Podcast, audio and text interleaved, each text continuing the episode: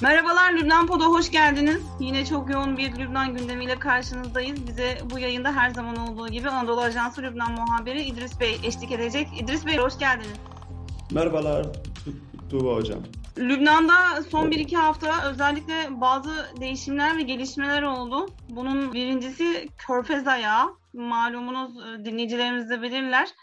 Körfez'le Lübnan arasında Suud öncülüğünde başlayan çok ciddi gerilimler vardı. Geçtiğimiz Kasım ayında da George Kardahi'nin istifasıyla artık zirveye ulaşmıştı ama bazı diplomatik gelişmelere şahit olduk son 1-2 hafta ve iyileşmeler söz konusu. Oradan başlayalım isterseniz. Mikati'nin 21 Mart'taki açıklaması ve Körfez'in tepkisiyle ilgili. Sizin de değdiğiniz gibi Lübnan Enformasyon Bakanı'nın Suudi Arabistan Yemen'deki savaşın eleştirmesi üzerine Suudi Arabistan, Kuveyt, Bahreyn ve Birleşik Arap Emirlikleri 31 Ekim e, itibariyle Lübnan'daki tüm diplomatik ve ekonomik ilişkilerini kesmişti.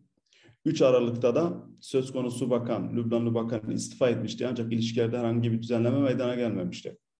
Bunun ardından Şubat ayında Körfez'den ilk defa üst, üst düzeyde bir yetkili Kuveyt Dışişleri Bakanı Lübnan'a gelip Beyrut yönetimine bazı e, taleplerini iletmişti. Bu taleplerin içerisinde en önemlisi ve dikkat çekicisi de Hizbullah'ın silahsızlandırılması, Lübnan'dan Körfez'e herhangi bir uyuşturucu veya zarar verici bir unsurun gelmemesiydi. Ancak e, Lübnan Dışişleri Bakanı Körfez'in taleplerinin çok ağır olduğunu, bunları yerine getiremeyeceğini de açık bir şekilde söylemişti. 21 e, Mart'ta e, Lübnan Başbakanı Necip Mikati bir açıklama yaptı. Lübnan'dan Körfez ülkeleri başta olmak üzere tüm Arap ülkelerinin ile ilişkilerini zedeleyecek ülke içerisindeki tüm faaliyetleri durdurma konusunda kararlı olduklarını söyledi. Bu ve bunun gibi açıklamaları daha krizin en başında yapmıştı. Ancak McCarthy'nin son açıklamasından sonra Lübnan'ın da hükümet olarak elinden gelebileceğini gören Körfez ülkeleri ya da Suudi Arabistan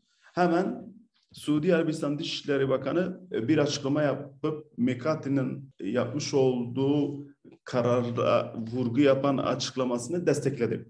E, çünkü Bu burada herhalde Hizbullah'a da bir mesaj var açıkçası. E, ilişkileri zedeleme noktasında Hizbullah'ın da büyük etkisi var. Hizbullah'ın silahsızlandırılması da zaten hep gündemde. Mikati böyle bir riski aldı diyorsunuz.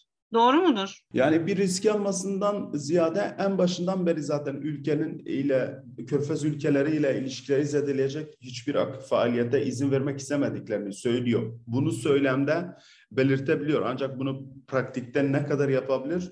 Bu şu anda sahada oldukça zor ya da mümkün değil. Ancak niyet olarak Beyrut yönetiminin ülkenin egemenliğini, istikrarını ve komşu ülkelerle özellikle kendisine ciddi destekler sunan önceki e, Körfez ülkeleriyle ilişkilerinin hiçbir şekilde zendelenmesini istemiyor. Buna müsebbep olan Hizbullah'ın da Beyrut yönetimi ya da Sünni olan Başbakan Necip Mikati hiçbir şekilde Hizbullah'ın burada bir engel olmasını istemiyor söylemde aslında prensipte baktığınız zaman ülkedeki birçok siyasi parti, Dürzi liderler olsun, Hristiyan liderler olsun, Sünni liderler olsun, Şiilerin dışında hemen hemen hepsi aynı prensipte bir araya geliyor. Ülkenin egemenliğinin önemli olduğunu, Hizbullah veya başka bir silahlı örgütün e, Lübnan'a bir platform kullanıp Körfez ülkelerine ya da diğer ülkelerle ilişkilerin bozmasına sebep olmaması gerektiğini belirtiyor. Ancak 21 Mart'ta Mekati'nin kararlıyız ifadesinden sonra Suudi Arabistan Dışişleri Bakanı ve ardından Kuveyt Dışişleri Bakanı çok memnuniyetle onun açıklamasını karşıladılar. Ardından 26 Mart'ta Mikati Doha'ya gitti. Katar emiriyle bir görüşme yaptı Doha Forum 2022 kapsamında. Orada da net bir açıklama yaptı Mikati. Körfez ülkeleriyle bozulan ilişkileri yeniden tesis edeceklerini söyledi. Bu açıklamadan hemen sonra birkaç gün önce e, yine Hizbullah'a yakın El Ahbariye gazetesinde bir e, manşet haber çıktı. Suudi Arabistan 15 Mayıs seçimlerindeki müttefiklerine destek vermek için ülkeye geri dönecek. Yani Suudi Arabistan Büyükelçisini Beyrut'a yeniden atlayacak diye bir haber sundu.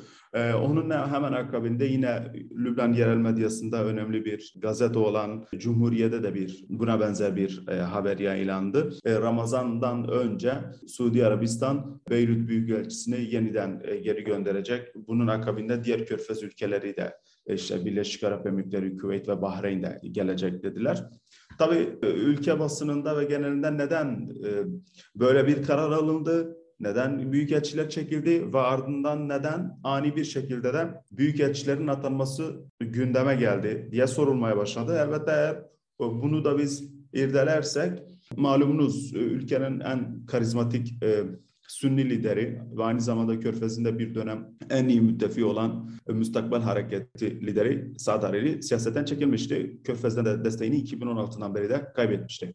Ancak önümüzde 15 Mayıs'ta olur olmaz bir seçim var. Bu seçimlerde Sünnilerin e, bir yokluğu ya da Sünnilerin bölünmüşlüğünden Körfez ülkelerinin doğal düşman kabul ettiği Hizbullah gibi örgütlerin bu seçimlerde daha çok nüfus kazanıp Beyrut yönetimi üzerinde daha çok etkin olması ihtimalinden söz ediliyor.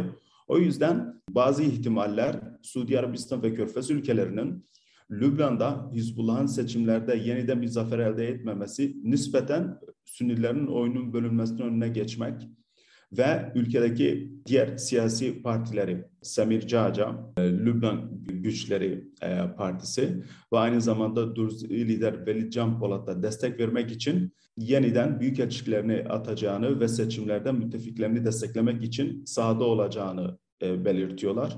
Bunun yanında Lübnan'da malumunuz gittikçe derinleşen bir ekonomik kriz var. Bu ekonomik krizde özellikle Sünnilerin radikalleşmesinin önüne geçmesi, son dönemlerde özellikle ülkenin kuzeyindeki Trablus, Şam'dan DAEŞ'e katılımlar oranının arttığının haberleri üzerinde geldi. Bu bağlamda bakıldığı zaman ülkede özellikle kuzeyinde çok ciddi bir yoksulluk yaşanıyor ve bu ülkenin kuzeyinde çoğunluğu da Sünniler oluşturuyor. Sünnilerin siyasi olarak bölünmesi ve ardından Şiilerin zafer kazanıp ya da seçimlerde oylarını artırıp Sünnileri hükümet içerisinde veya da ülkeden marjinalleştirmesi kesimin daha çok e, radikalleşmesine neden olabilir. Bu iki neden üzerinden bakıldığı zaman Suudi Arabistan'ın tekrardan büyükelçilerini atayıp buradaki doğal müttefikleri üzerinden Şiileri dengeleme istediği söylenebilir.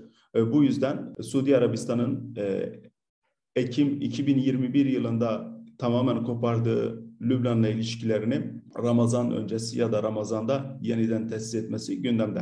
Seçimlerin 15 Mayıs'ta olacağına dair artık herhalde zayıf ihtimaller yok diye düşünüyorum ama tabii belli olmaz.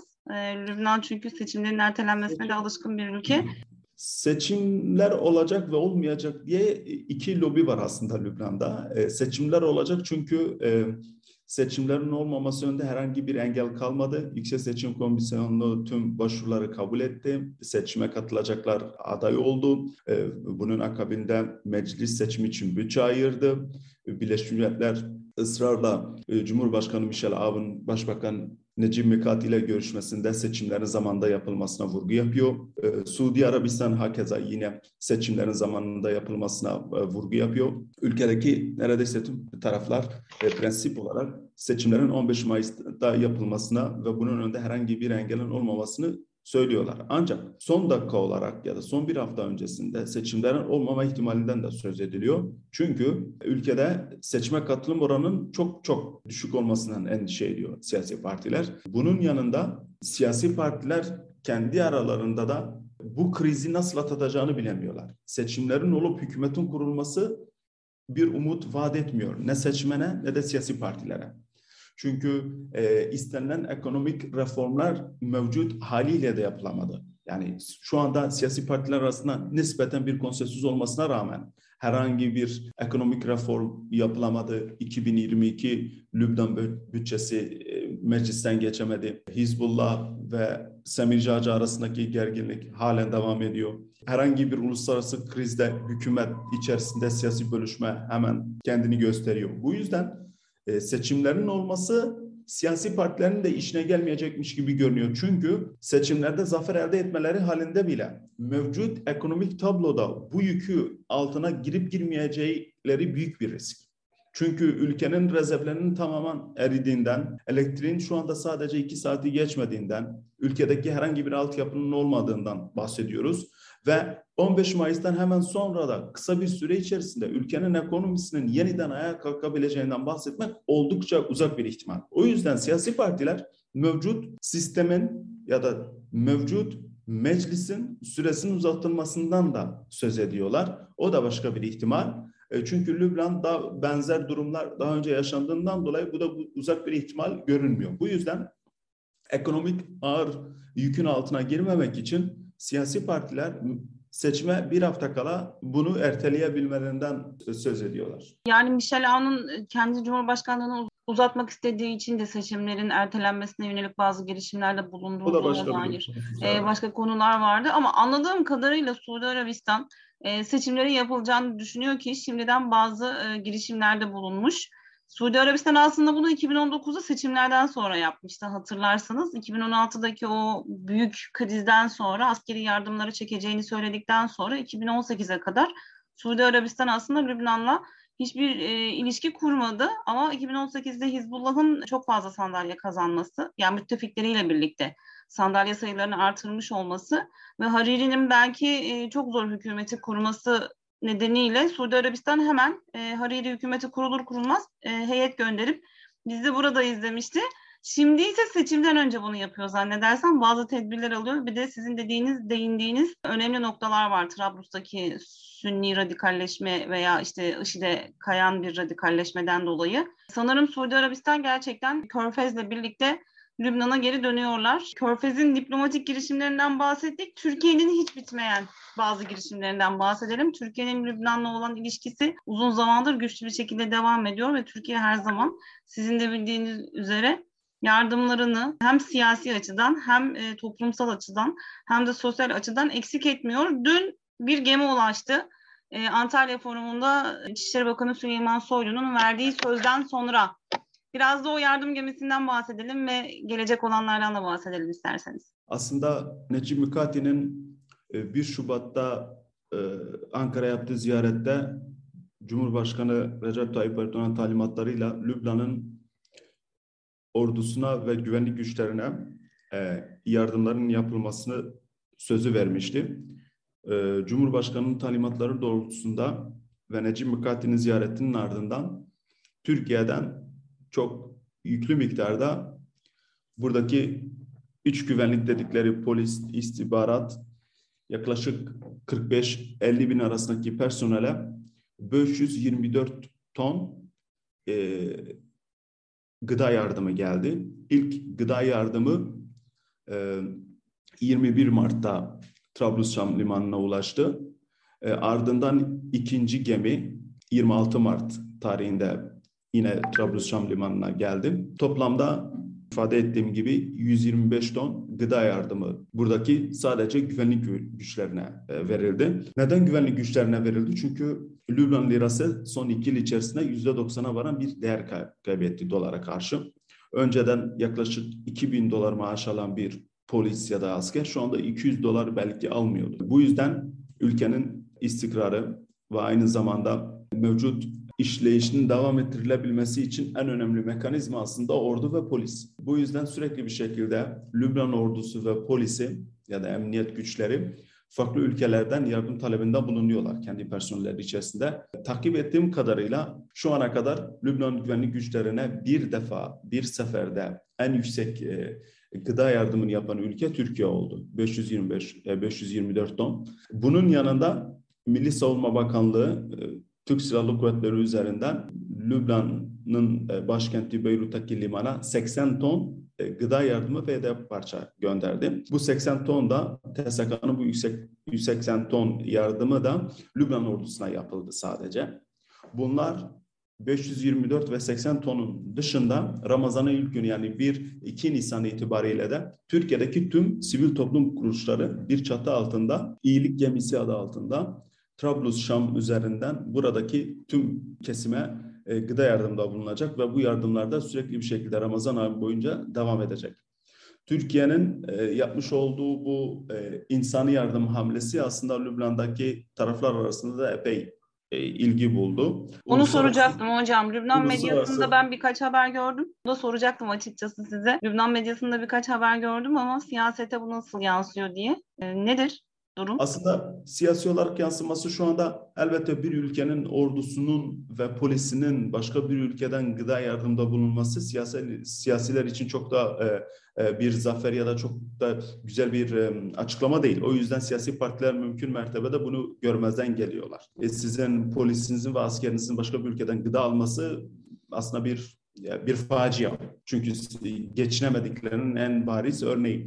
Ancak e, ülkedeki yerel basında özellikle Türkiye'nin göndermiş olduğu yardımların çok ciddi bir yansıması oldu. Bazı tarafların Türkiye'nin nüfusu artıyor mu yönünde e, bazı dedikodular ve de iddialarda bulundular. Ancak genel olarak haberi sade bir şekilde verdiler.